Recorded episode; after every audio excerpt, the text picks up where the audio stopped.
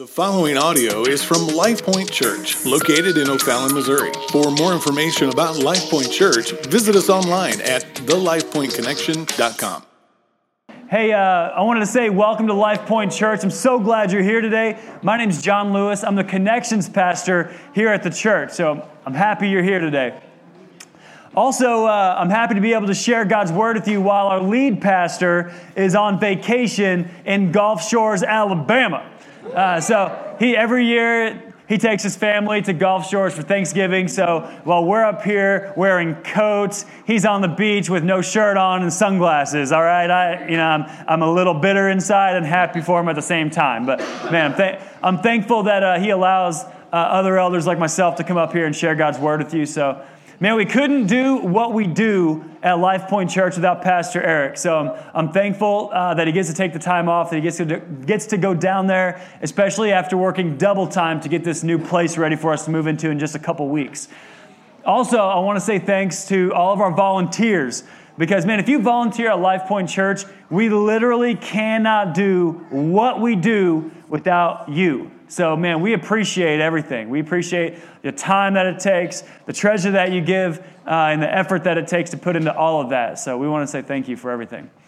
Uh, hey, open up your Bibles to Joshua chapter 3. Joshua chapter 3. Uh, you guys mind if I tell you a story? Can I tell y'all a story? I knew you'd say yes. That's what I wanted to ask, all right? So uh, I got to take some time off last week and go down to rural Missouri, uh, where me and Gina are both from, and uh, go deer hunting.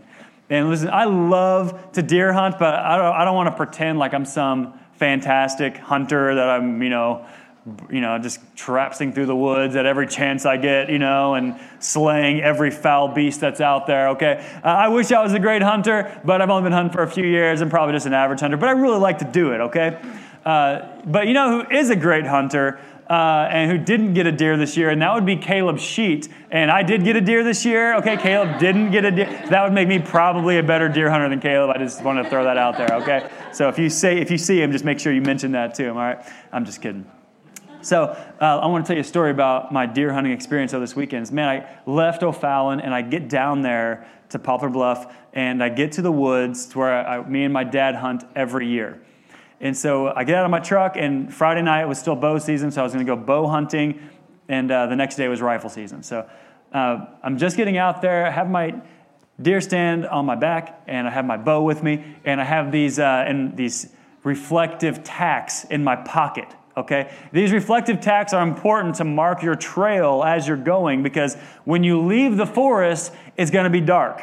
And when you get up in the morning at like 3:30 or 4:30, it's dark going in, okay? So I wanted to mark my trail going in and coming out that I would make sure I was not getting lost. So I have my bow, got my stand, I'm walking through, and as I'm, I'm going every 50 feet, and I'm putting a tack on this side of the tree, and I'm putting a tack on this side of the tree, because I got to leave the woods after I finish deer hunting tonight. I don't want to get lost. So I'm going in, I'm putting a tack on, putting a tack on. And then I realize in my pocket I'm running out of tacks. Okay, I'm like, shoot, I should have bought another box of these reflective tacks. And I get out there, as I'm not going to put them on the other side. Okay, I'll just go a few extra feet, and not put them on there. Uh, so I'm walking. I finally uh, get to my tree that I hunt out of every year, and I put two tacks right there. That way I know to stop, and that's where my tree stand is. So I take my tree stand off, I hook it everything up. I, you know, shimmy up, shimmy up the tree.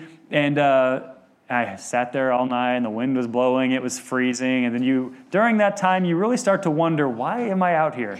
All right, it's I'm sitting out in the cold, and it's supposed to be fun. Okay, and then I lie to myself and tell me I'm providing for my family by deer hunting, and it costs me so much money every year. It's a, it's a lie. I'll tell you, it's a lie. Okay, so I'm sitting there, and this this has never ever happened to me. Anytime I've been hunting.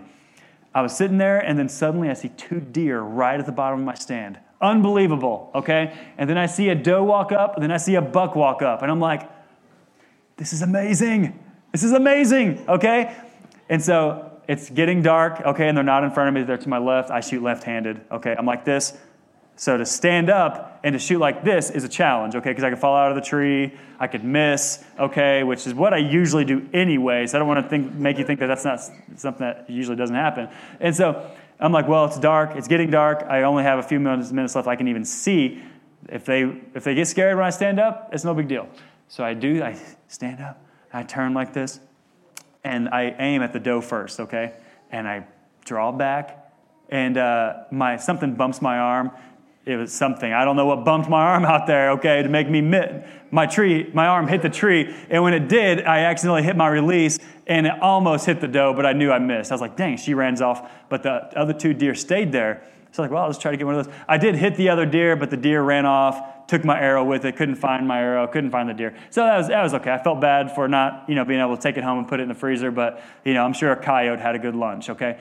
I'm just kidding. Okay, I'm sad about the coyote and the deer. Some, somebody's going to email me now, being like, "That is terrible," and I agree with you. That is terrible. Okay, I am sorry. I am so sorry.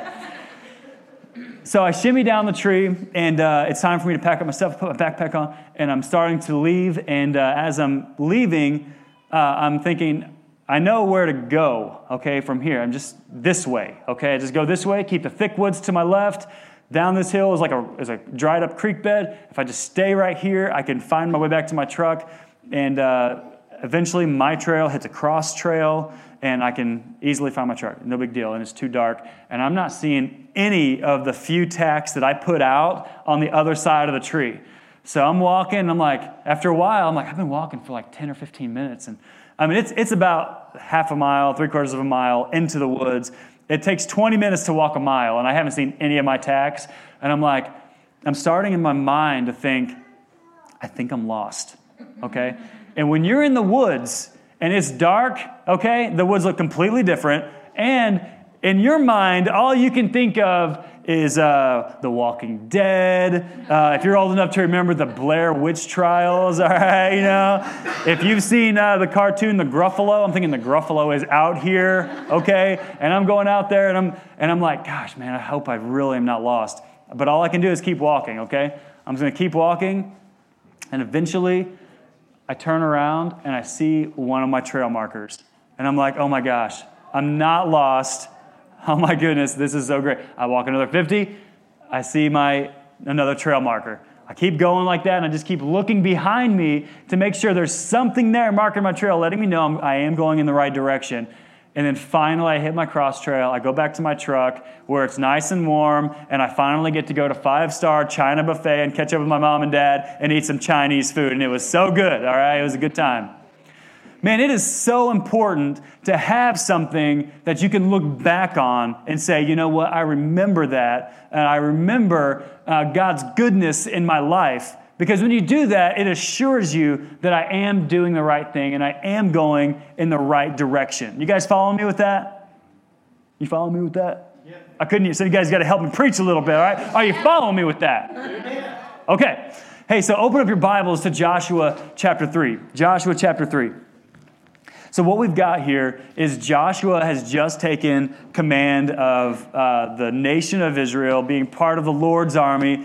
And when you think of Joshua, you can think of a pretty rough dude. When I think of like his beard, he probably has a beard like Justin Payne, all right? It's like super long. This dude's voice probably sounds like he just gargles with gravel and whiskey every morning, and he's a rough voice. And he's probably battle scarred up, he's muscled up, and he's, you know, I picture Joshua being like this, but God using him. Like he's a, he probably cusses too much, but God uses him in this special way and uh, he's a servant of God, and he's but he is he's tough. He's a tough dude. Okay, so he's talking uh, to God, and he's talking to the nation of Israel. And here's what happens: Joshua chapter three. And Joshua said to the people of Israel. Let me back up. Go to verse 7. The Lord said to Joshua, Today I will begin to exalt you in the sight of all Israel that they may know that as I was with Moses, so I will be with you. And as for you, command the priests who bear the Ark of the Covenant. So, the Ark of the Covenant is this special box that had some special things in it for the people of Israel. It was, a, it was like an object of worship, and it was like the presence of God in the nation of Israel. And they, they had special instructions for who could carry it and how it could be carried. And so when you come to the brink of the waters of the Jordan, you shall stand still in the Jordan. So, verse 9. And Joshua said to the people of Israel, Come here and listen to the words of the Lord your God.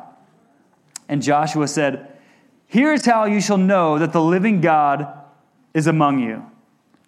Man, wouldn't it be nice if somebody was like, here's how you're going to know God is with you? And then they, then they spend the next 10 minutes laying out these details for the next 24 hours. Wouldn't that be amazing? You'd be like, oh, wow, I know I'm supposed, I'm doing what I'm supposed to do because there's a message from God. He told me this is what it is. I remember being in high school and talking to uh, one of my mentors in the youth group, and I said, I just wish that God would just tell me what I'm supposed to do with my life, because then uh, you don't have to worry about making any mistakes. You just there's the information, you just take it and you run with it. He says, Yeah, but then where would all that faith be? You wouldn't have any faith then if you just knew every step of the way. And God wants you to have faith. Fortunately, I don't want to lie to you because I'm not going to tell you that we have a roadmap for life because the only maps I see in this book are in the very back, and they don't even tell me how to get to Highway K from here. So, but what we do have is we do have the scriptures that point us to the gospel and point us to the Jesus every time, point us to Jesus every time. And we also have a gift that is given to us, who's the Holy Spirit, the great comforter, that does lead us and guide us on our way. And I feel like that that is a better thing than having these detailed instructions for the next 24 hours. Joshua says, God is among you. Look at verse 10. And Joshua said, Here is how you shall know that the living God is among you and that he will without fail. And I want you to stop right there at that spot. That he will without fail. Man, that right there, that'll preach, all right? We could just like hear that and be like, all right, guys, let's have another couple more worship songs and let's go have some Taco Bell, all right? That was, that's amazing. God will without fail. And did you know that you can take any promise of God and stick it right after that, that phrase right there in your own life? That God will without fail. Did you know that God will renew your strength without fail? and that He will give you a hope and a future without fail, that He'll be with you without fail and make your path straight without fail. He'll give you stop, He'll give you life to the full without fail. He'll never stop pursuing you, never stop, he's never going to stop giving up on you, never going to stop forgiving your sins, casting them as far as the east is from the west, never stop giving you His grace. God will never fail at those things. Amen. God will never stop beating death with eternal life. He will never stop, never end, never go away. And when, when you ask, well, who is going to be with me? God will without fail. Who's going to give me hope when I need hope? Well, God will without fail. And who will be with you in your time of need? God will without fail. So here the people are. He's giving them some instructions. And he says this This is how you shall know that the living God is among you, and that he will without fail drive out from before you the Canaanites, the Hittites, the Hivites, the Perizzites, the Girgashites, the Amorites, the Jebusites, and the mosquito bites. man, we hate those mosquitoes, man. It probably should have been the Missouri state bird or something. You know, we have so many of them around here. And he says, Behold, the ark of the covenant of the Lord of all the earth is passing over you before, before you into the Jordan. Now, therefore, take 12 men from the tribes of Israel, from each man a tribe, and when the soles of the feet of the priests bearing the ark of the Lord, the Lord of all the earth, shall rest in the waters. Now, stop right there for a second. Notice that it says, rest in the waters. What's going to happen next is that God is going to part the Jordan River like he did the Red Sea. But he's asking the people to do something different. This time he's saying, hey, when before I part the waters, I need the people to get their feet in the water first. Okay? Now, this is a, at this time of year, listen, I don't want to pretend like I'm some fancy meteorologist that knows the weather of the Middle East and Israel because I can't even understand the weather of the Midwest, okay? I mean, dude, it snowed before Thanksgiving, eight inches. Like three times it snowed already. I don't, I don't know what's happening to our world, okay? And so, but apparently at this time of year, the Jordan River would have been flooded. Okay? Growing up in an area where a lot of rivers flooded and being near the Mississippi like we are, when a river floods, you don't just run to it, you go the other way. Am I right? You don't just be like, oh, there's the flood is coming up on our house. Let's just camp right here by this flooded river and then let it overtake our camp. You know, let's drive into the